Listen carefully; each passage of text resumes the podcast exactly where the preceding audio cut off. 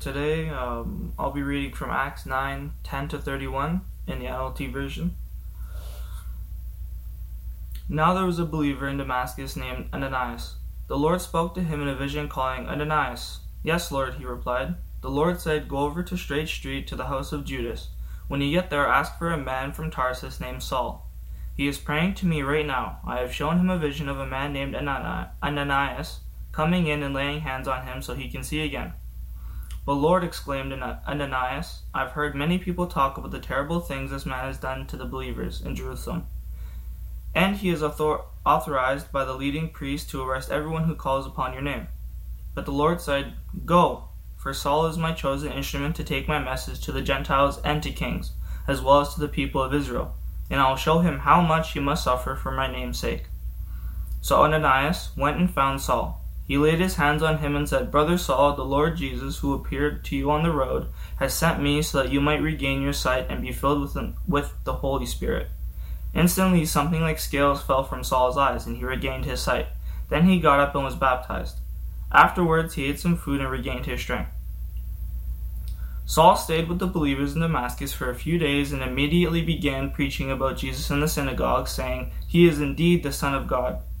All who heard him were amazed isn't this the same man who caused such devastation among Jesus' followers in Jerusalem? They ask, and didn't he come here to arrest everyone, to arrest them and take them in chains to the leading priests?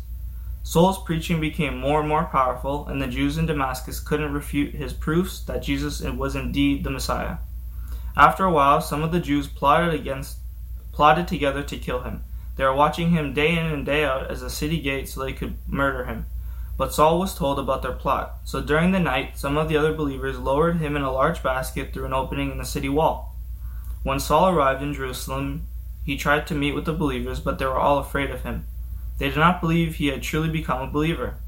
Then Barnabas brought him to the apostles and told them and told them how Saul had seen the Lord on the way to Damascus and how the Lord had spoken to Saul. He also told them that Saul had preached boldly in the name of Jesus in Damascus. So Saul, so Saul stayed with the apostles and went around Jerusalem with them, preaching boldly in the name of the Lord. He debated with some Greek speaking Jews, but they tried to murder him. When the believers heard about this, they took him down to Caesarea and sent him to Tarsus, his hometown.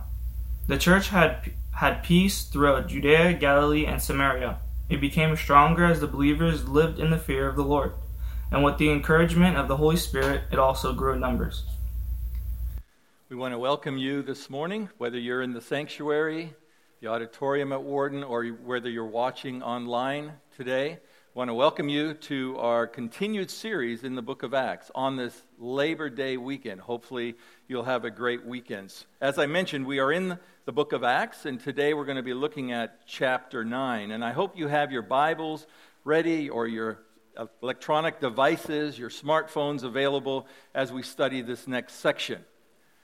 Before we start, let me remind you why we are studying, in fact, having a very extensive study on the book of Acts as we go chapter by chapter through this entire book. First of all, we are highlighting in this series a group of people who are responsible for a very specific moment in the history when culture is literally being impacted through a significant way by the gospel of Jesus Christ.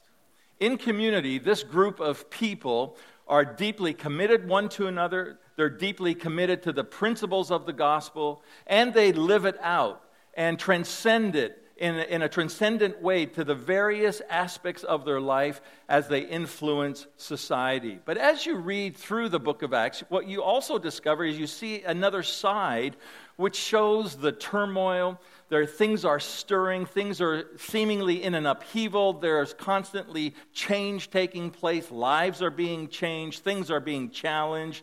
The world is being literally turned upside down. People are being delivered, no longer being bound, bound by idolatry. Life change is happening, and the implications of such change is having a dramatic, profound effect on people. They are living differently. They are living in a newfound freedom, and the power of the Holy Spirit is upon them, upon these lives. A new life is being breathed, not only into the lives of people, but it's influencing the towns and the cities. Now, as you take a moment and you think about and look at our world today, looking at where we are right now, we can see the same things happening that the first century believers were taking, what was happening in their lives as followers of Christ. Right now, you are aware of this, we are facing a global pandemic that has no signs of abating. There are arguments as we, as we enter into a season of election. There are arguments in politics right now. In the last month, there was the dismal collapse of the nation of Afghanistan. There are racial tensions where various cultures are coming against one another. And there are economic realities that point to a very dismal future. From a standpoint of a Christian community, there's also infighting happening within churches between masked and no masked and vaccinated against no, non vaccinated. And I think all of us will agree we need a fresh touch of God's move, of God's Spirit infusing our lives. We need something different so that we can address the broken down things in this world. And as broken as things were in the first century and as broken things are in the 21st century, there is no other book that I believe has more influential.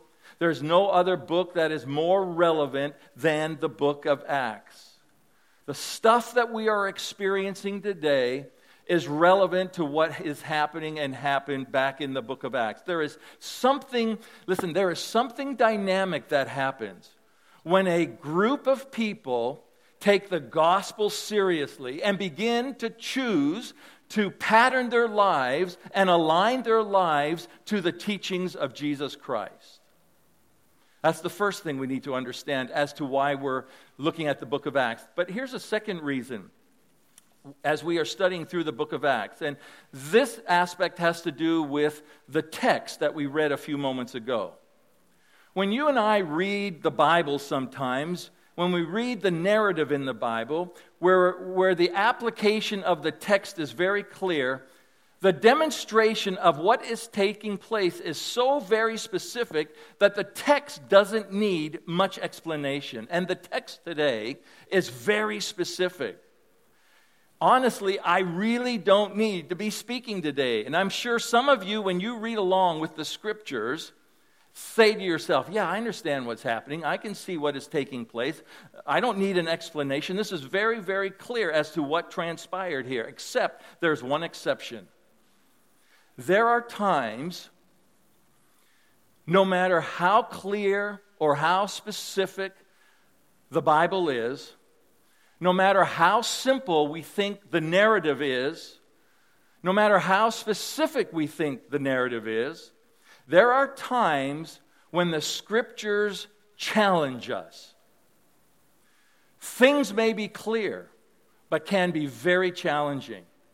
Things can be clear, but they are counterintuitive, and there's this, there's this quick tendency on our part to skip over, to ignore, to bypass the truth that is being presented.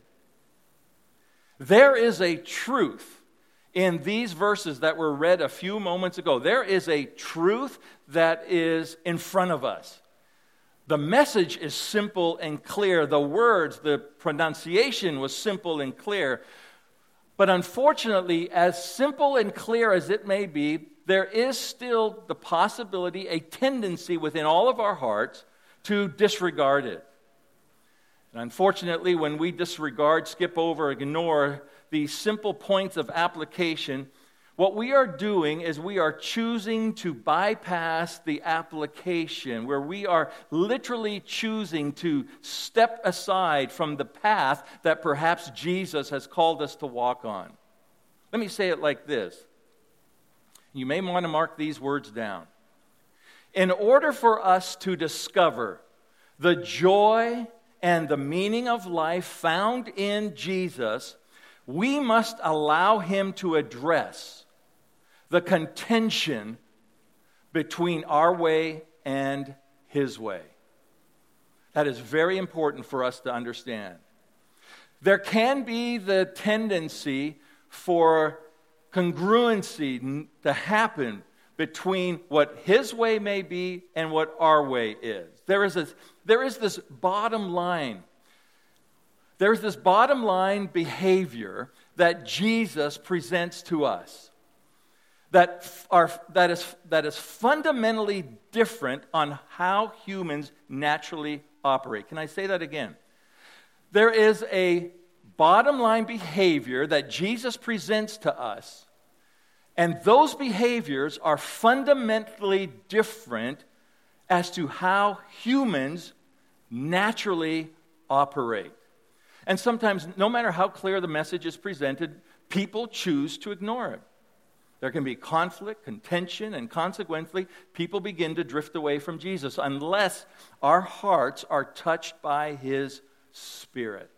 So, today, in order for us to read and to understand and to come to grasp with these scriptures and to truly receive, we need a fresh touch of the Holy Spirit on our lives to see beyond the natural, to go beyond the natural. And as I've been praying this past week, I am praying that all of our hearts today would be touched by a specific move of God. Whether you are in the sanctuary or whether you are at home, wherever you watch, wherever you are watching right now, that the specific touch of God's Spirit may happen in your life. To understand this principle, to move beyond a natural understanding of how things should be, and to grasp the supernatural of what God wants to accomplish in our lives. So, as a brief re- review, last week we talked about and witnessed the confrontation between Jesus and a man named Saul. Saul was filled with animosity toward his church, Saul was filled with animosity uh, to, towards Christian people in general, and he presided over the stoning of a man named Stephen and basically witnessed his murder. And on his way to Damascus, as you recall from last week, with orders to extradite Christians simply because they were following Jesus on his way, he was confronted by a resurrected Lord. And he was left, as we concluded last week, he was left to com- contemplate what happened. And in blindness, he was sitting in a random house in the city of Damascus. Now we get to Acts chapter 9, verse 10. Look what it says in Acts chapter 9, verse 10. Now there was a certain disciple at Damascus named Ananias, and to him the Lord said in a vision, Ananias? And he said, here I am, Lord. Now, I want you to, I want you to see the different responses between Ananias' experience with the Lord and Saul's experience. When Jesus confronted Saul, as we talked about last week, on the road to Damascus and called out to him, do you remember what Saul's response was? Saul's response was, Who are you? Now, notice the response of, uh, Ananias as he's confronted with the Lord. His response was, Here I, here I am, Lord. Now, isn't that a very interesting comparison and difference between the two responses? There is a complete distinction between those two responses. It reveals something, it gives us the anatomy of what a true follower of Jesus is. Because if you call yourself a follower of Jesus, if you are a disciple of Jesus, our response should be when the Lord speaks, there should be a willingness, a readiness, a leaning in to hear God, what do you have for me? Lord, what do you have for me? There is a recognition in Ananias' life of God's voice in his life. It's almost as if he is responding, Here I am, ready for duty. Whatever you want me to do, Lord, I am ready to do whatever it is that you want me to do. So here's what I want you to ch- be challenged with this week. Let me challenge you to do something this week. It's to take a piece of paper and at the top of the paper, write, Here I am, Lord. And then take some time, take a few moments to examine your life and ask the Lord, Am I the kind of person that when you approach me, or I approach you, that I stand before you with a willingness for you to do with me whatever you want? That's the challenge. And I wonder as I read this verse and as I look at the narrative of Ananias, I, I, ponder and I think about the response of Ananias. I wonder is there a reason why Jesus specifically selected him? Why Jesus specifically came to Ananias in a vision? Because there must have been some moments in his past, in Ananias' past life, where he responded or had a similar response. Is there a reason why Jesus came to Ananias? Because Ananias displayed this continuous willingness to make himself available by his response Here I am, Lord. Was Ananias, I wonder, the type of person or the kind of person that had a pattern of saying, Here I am, Lord. Tell me where to go, tell me what you want me to do, and I will do it. Why is it that the Lord came to specifically Ananias? I happen to personally believe that God is continually looking for people, men and women, just like you and me, people who will stand up and say, what do you want me to do, Lord, for your glory and honor? What is it that you want me to accomplish for you? I love this about Ananias. I love this about Ananias' willingness. I love this story where there's this declaration that he is making. I am in. I am fully committed. You can count on me, Lord. Whatever it is, you can count on me. And immediately when Ananias says, Here am I, Lord, the Bible gives us the next verses where instructions are given. In verse 11 and verse 12. And the Lord said, Here are the instructions. When Ananias said, Here am I, Lord, the instructions are given. Go over to Straight Street, to the house of Judas. And when you get there, ask for a man from Tarshish named Saul.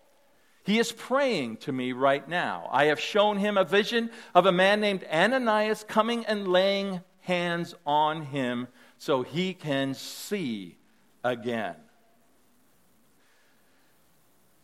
On top of all of this, what is transpiring here, Jesus has prepared this encounter to take place in advance. And not only is he directing Ananias, he is also preparing the heart of Saul for the connection to be made. But here's the problem. Maybe you realize this or not. Maybe you're, you're beginning to see what's transpiring here. Here's the problem the problem is Ananias knows who Saul is. And at this moment, there is something that takes place which happens in our lives over and over and over. To anybody who, who desires to walk in the footsteps of the Lord, who desires the promises of God to take place in their life, there is a struggle that begins to transpire in the cause of Jesus Christ. Ananias knows who Saul is. Even though he has said, Here am I, Lord, Lord, take me. Here am I. I'm willing to do whatever you want me to do. The next verse, it comes to a screeching halt. Look what it says in Acts chapter 9, verse 13 and verse 14. But Lord, the Lord has given him directions, and Ananias' response is, But Lord, I have heard many people talk about the terrible things this man has done to the believers in Jerusalem. And he is, author, and he is authorized by the leading priest to arrest anyone who calls on his name. You see what's happening here? Ananias was willing. And when the Lord gives him his instructions, he puts on the brakes. It's almost as if Ananias is informing Jesus about some details that Jesus may have forgotten. Like Jesus missed this little minor detail, this information about the guy named Saul. And what Ananias is doing here in verse 13 and in verse 14, what he is doing here is he is questioning Jesus. Are you sure that you really want me to do this? Now let's just pause here for a moment. And the reason I am pausing is because, in actuality, you and I do the same thing. When we explain the details or the complexities of whatever to Jesus, we are not informing him, we are actually questioning the Lord. Are you sure, Jesus? Is this really what you want from me? This is exactly what is happening here. It happens every year, it happens every month, sometimes every week to people who call themselves followers of Jesus. We may receive instructions, instructions that are clear according to God's word, instructions that may not be very complicated, but the, but the implications are incongruent to the way I think that life should work or what should happen.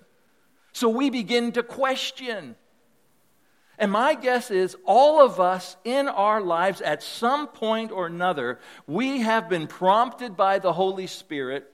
We've been prompted by Jesus to move perhaps to a certain person. Perhaps we've been asked to engage in some kind of mission or ministry. Or perhaps we've even been asked to give sacrificially with our finances. Sometimes we've been prompted but somewhere between the prompting of the Holy Spirit and the execution of that prompting, we start trying to make sense or start to question or start to speak sense to Jesus. Jesus, do you really want me to do this? Do you know, really know, Jesus, how much this is going to cost me? Jesus, do you really want to know about the dangers and the ramifications of what you're asking me to do? Jesus, we say, there are all kinds of implications. There are all kinds of situations. I'm just not sure that this is really what you want me to do. So many times I've experienced people who want to do a mission they want to go on a missions experience as we send out mission teams from our church. We go to different places. There are a lot of people who sign up until they find out what the cost is. And all of a sudden, it's like, hmm, I'm not really sure that this is really what I should be doing. Maybe the Holy Spirit was prompting you to do something and to do something for the kingdom of God. And then when you begin to analyze and think about and figure out in your own heart and mind what is trans- really transpiring and perhaps even the dangers associated with a trip to a certain location in the world, all of a sudden it's like, eh, I don't know if I'm really sure that I, this is what I want to do. And here's why we do that, friends. Because something in the instructions that we receive from the Lord violate our sensibilities on how we think life should work. So back to Ananias. Logic tells us that Ananias had every right to question Jesus because of what Jesus was asking him to do. Because ultimately, it could kill Ananias. Logic would tell us that Ananias should stay far away from Saul. As we read a few moments ago, he is on a mission to kill Christians. And we need to stay as far away as possible from him. Saul is the enemy, Lord. You, are you serious? You want to send me to the enemy? Why in the world would I want to go near to that person? Jesus, is Saul's salvation more important than keeping me alive? Ananias is probably thinking. Saul represents everything in the world that I am not. Saul is a threat to the existence of every single follower of Christ. It's hard enough for me to love my neighbor, and now you want me to visit this guy. Is that really what you want me to do, Jesus? That's exactly what Jesus is asking. You see, there's a, word, a word that we use today to people who we consider a threat to us, for people we consider are against us, for people who are different and have different values than us, for people who are against the church, and that word is enemy. We call anyone who opposes us our enemy. And one of the best ways that you and I can identify our enemy is to take a moment and look at our emotions. What is it that makes you really angry?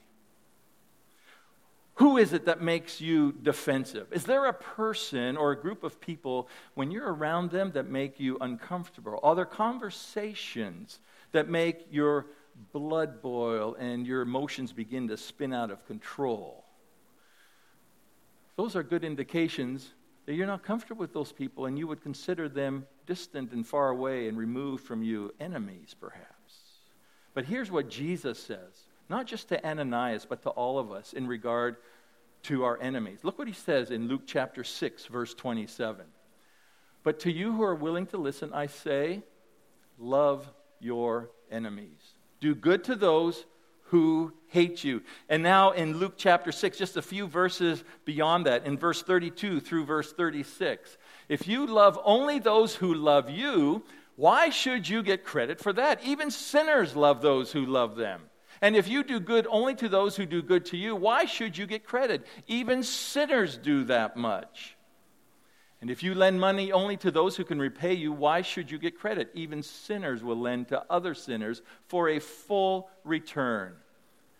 Love your enemies, Jesus says. Do good to them. Lend to them without expecting to re- be repaid. Then your reward from heaven will be very great, and you will be truly acting as children of the Most High. For he who is kind to those who are unthankful and wicked. Now, notice this you must be compassionate, just as your Father is compassionate. Jesus says the contrast between you, my followers, and everyone else in the world is that you love as nobody else loves. That's what makes us different, church. And in order for us to truly love like nobody else loves, that has to come from an infusion of God's Holy Spirit in our lives. I can submit to you in my natural tendencies that is an impossible thing to do. But with the presence and of God's power, His Holy Spirit in our lives, that's what sets us apart in this world. That's what makes us different. If your love, if your goodness, if your generosity is only extended to those that you are comfortable with, that's how Everyone operates in the natural. And what Jesus is saying here in Luke chapter 6 is I'm calling you, church. I am calling you as followers of Christ. I am calling you not to be natural, I am calling you to be supernatural, beyond the natural. I would submit to you probably one of the most supernatural things that you could ever do in your life is to choose to love someone who opposes you. It may be embracing somebody who is different than you are. And you see, at that very point, that's when we are in that, at that very point, that's when we are tempted to inform Jesus with some questions like, Really, Lord, you want me to love this person or that person? Really, you want me to be with this group and that group over there? You really, really, Lord? And Jesus would say to you, according to Luke chapter 6, yes, yes, yes. That's who I want you to be with. That's who I want you to connect with. Do I have to love them? And the Lord would say, yes. You have to love supernatural, beyond the natural. This is more than just putting up with people. When we talk about love, we're talking about a love that moves, a love that moves forward, a love that moves toward people, doesn't keep people at a distance, doesn't put your hand out to resist people. It means taking the first step, it means making the first move. And unfortunately, some of us have been taught in the church culture that we need to avoid certain groups in order that we don't get contaminated by their sin and that we don't get corrupted spiritually. Unfortunately, in the church, we who participate in the church culture have been taught to have a polite hatred towards groups of people that are different than us. In fact, some people in churches have confused the winds of politics with the wind and breath of the Holy Spirit. And Jesus, in this chapter, is asking us to rethink our processes here. Jesus is looking for followers to be people of a different culture.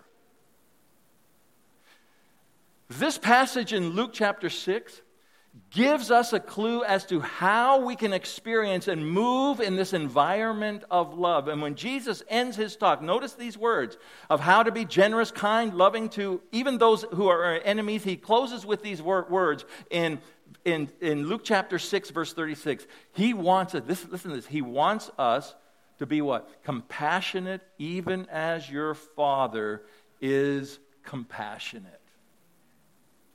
And when Jesus makes that kind of a statement, he is identifying a basic human principle, and that, and that is this we learn by example. We learn by looking at and towards someone else. YouTube is great for that.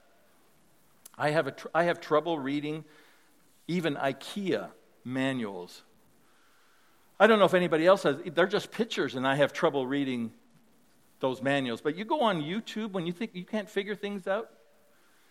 It's even better than talking to someone on the phone, trying to explain to someone how things work and should work and don't work, trying to get an answer from somebody on the phone. But when you go onto YouTube, I was doing a recent project on, a sh- on my shower, and I, had, and I, I, didn't know where to begin. I didn't know how to take the things, the things off, the knobs off. And you go onto YouTube, you look it up, and it tells you exactly step by step on how to do it.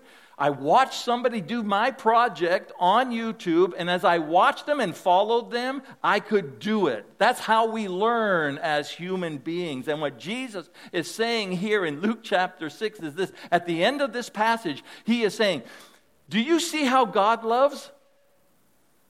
That's how I want you to love. Do you see that God is merciful and compassionate? That's how I want you to be. I want you to be merciful and compassionate. Here's something you need to write down Seeing as God sees will result in loving as God loves. Seeing as God sees will result in loving as God loves. In other words, listen, God loves every person in the world, and if you can't love people, then you are not seeing people in the world as God sees his creation. When we see as God sees, it will result in loving as God loves. Now let's get back to Acts chapter 9 and Ananias' question. Saul, Saul's my enemy. God, you know that, right? And look how God responds. Look how the Lord responds in Acts chapter 9, verse 15 through verse 16. This is a fantastic verse. But the Lord said, Go, for Saul is my chosen instrument to take the message to the Gentiles and to the kings as well as to the people of Israel. And I will show him how much he must suffer for my name's sake. You ask, well, why is this such a fantastic verse? Because Jesus does something very significant in his response to the questioning of Ananias. And what Jesus is teaching us when he says this to Ananias is this Ananias, you see Saul as a threat. You see him as a person who hates Christians. He is a hated enemy of Christianity. But I, Jesus, I see something different in Saul. I see a chosen instrument. I see someone who will carry my name to the Gentiles. That's what Jesus is saying. Jesus sees someone who will sit before kings and queens, and Jesus sees Saul as someone who will eventually suffer for his name's sake. All these things that Jesus sees in Saul are completely and totally inconceivable to Ananias to comprehend. No self respecting Jew would ever go to Gentiles. Yet, every one of these things that Jesus taught, says about Saul in this verse happens in Saul's life. They become a reality. But then, as Ananias sees as God sees, and he begins to love as God loves, look at Ananias' response in verse 17. Notice these words. So Ananias went and found Saul. He laid his hands on him and said, Brother Saul, the Lord Jesus, who appeared to you on the road, has sent me so that you may regain your sight and be filled with the Holy Spirit. Verse 18. Instantly, something like scales fell from Saul's eyes, and he regained his sight. And then he got up and was baptized. Afterward, he ate some food and regained his strength. And Saul stayed with the believers in Damascus for a few days. See what's happening here? Once Ananias understood, he was able to go to the house where Saul was staying, which leads to the question that each one of us has to answer Can we see as God sees? Can we see those who are rumored to be dangerous as God sees them? Can we see people in the future drenched in God's desire for their lives? Ananias goes to Saul only armed with the vision that God has given to him. He has no idea what's going to happen next. He could die for all he knows. All he knows is, I have to give this message to this guy who's in this house in the city of Damascus. Unfortunately and very sadly, we live in a Christian reality world today that has been perverted by our own cultural obsession with safety and the avoidance of pain. And as a result, as Christians living in the Western world, we have no capacity to risk anything for Jesus Christ. So when we read Acts chapter 9, we have a hard time understanding and comprehending this type of scenario because we put so much uncertainty in our lives. We, we don't have any control over this. It's too dangerous. There could be potential suffering. And so we back off to whatever God is asking us to do. However, church, when you and I take a step forward with the Lord, when Jesus says go, in the midst of great anxiety and a great uncertainty and we don't know what is going to transpire. That is the moment where the greatest commitment and discipleship to Jesus Christ takes place. When you and I make a commitment to truly follow God in complete obedience, it changes the way we think, it changes the way how we act, and it changes our response towards other people. I like what Willie Jennings said once. He said, The truth we know of a person or people must move to the background, and what we know of God's desire for them must move to the foreground. You see, friends, here's the beauty of the gospel the gospel tells a story that we need to be constantly reminded of. The gospel tells the story that I and you we were once estranged from God. The gospel says that you and I were estranged from God. The gospel even says that, in fact, we were enemies of God. The gospel says that while I was still an enemy of God, God loved me. And while I was an enemy of God, God reconciled me back to himself. That's what Romans chapter 5, verse 10 and verse 11 is all about. The Bible says, For since our friendship with God was restored by the death of his Son, while we were still enemies, we will certainly be saved through the life of his Son. So now we can rejoice in a wonderful new relationship with God because our Lord Jesus Christ has made us friends of God. From enemies to friends. So, the relationship between loving your enemy and our understanding of how you were loved as an enemy of God is crucial. In fact, it is absolutely critical to you loving others. Can I say that again? This is important for us to understand. The relationship between loving your enemies in your life and your understanding of how you were loved as an enemy of God is crucial to you loving because you can never extend love to another person as your enemy until you understand how much God has loved you when you were an enemy of God.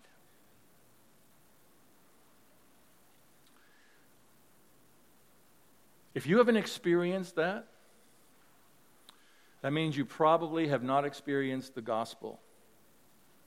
Because when you say yes to the gospel, it means that you accept the reality that you have been extended radical, undeserved mercy and grace.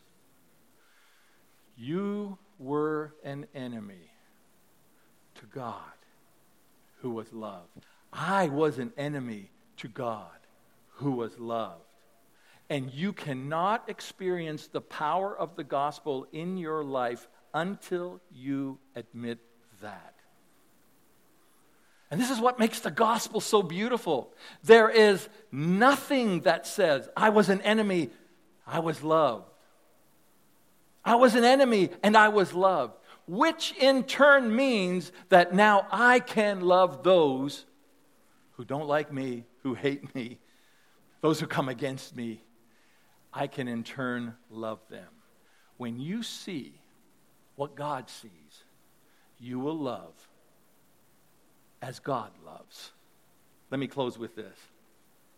Very simple question I want to close with Who is your enemy? In your life right now, who is your enemy? When you think about a person, who makes your blood boil? What stirs your emotion? Who are the people or the groups of people that make you defensive? Who in your mind have you determined are dangerous people and you need to stay away from? Think about it for a moment. And know this whoever that person or people are, Jesus is calling each of us. Jesus is calling all of us to love them.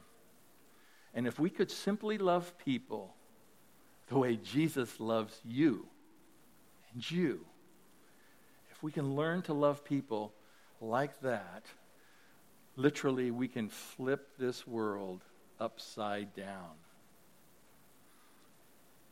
Every time you struggle to love, every time you feel awkward around people that are hard to love, every time you experience internal and, and tensions and upheavals in your emotional life, every time you feel angry and you see angry rising up, anger rising up within your life, just remind yourself that love was extended to you when you were an enemy of God. And Jesus, as he said to Ananias, I want you to go. And whoever those people are, I want you to love them.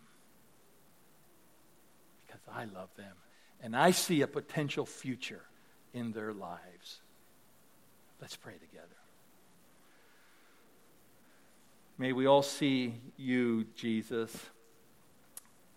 May we see you loving people. May we see as you see, Jesus. And when we say yes to you, Lord, make us into those evangelists of your love. God, I pray for all of us here that we may take the gospel that has been so precious in our own lives, that we may take it from the four walls of wherever we are, from our homes, from the church building, from places that we find confinement in, that we would take your gospel into the lives of people, into the lives of others, and impact them with your love. Thank you for redeeming us as enemies and loving us unconditionally. May we be taught, may we learn also to love unconditionally. The supernatural love of Christ, may it infiltrate our lives today. Oh God, I pray in each one of our hearts, each one of our lives, may the supernatural love of Jesus impact us and dynamically and powerfully flow through us, oh God, as we understand the incredible love that you have for us. May we extend that love into a world that desperately needs it. I pray this for our lives' sake in Jesus' name. Amen and amen. Take a moment now as we prepare for communion. Join us as we celebrate communion and celebrate the forgiveness of our lives as we've become friends of God. God bless you. Have a great weekend.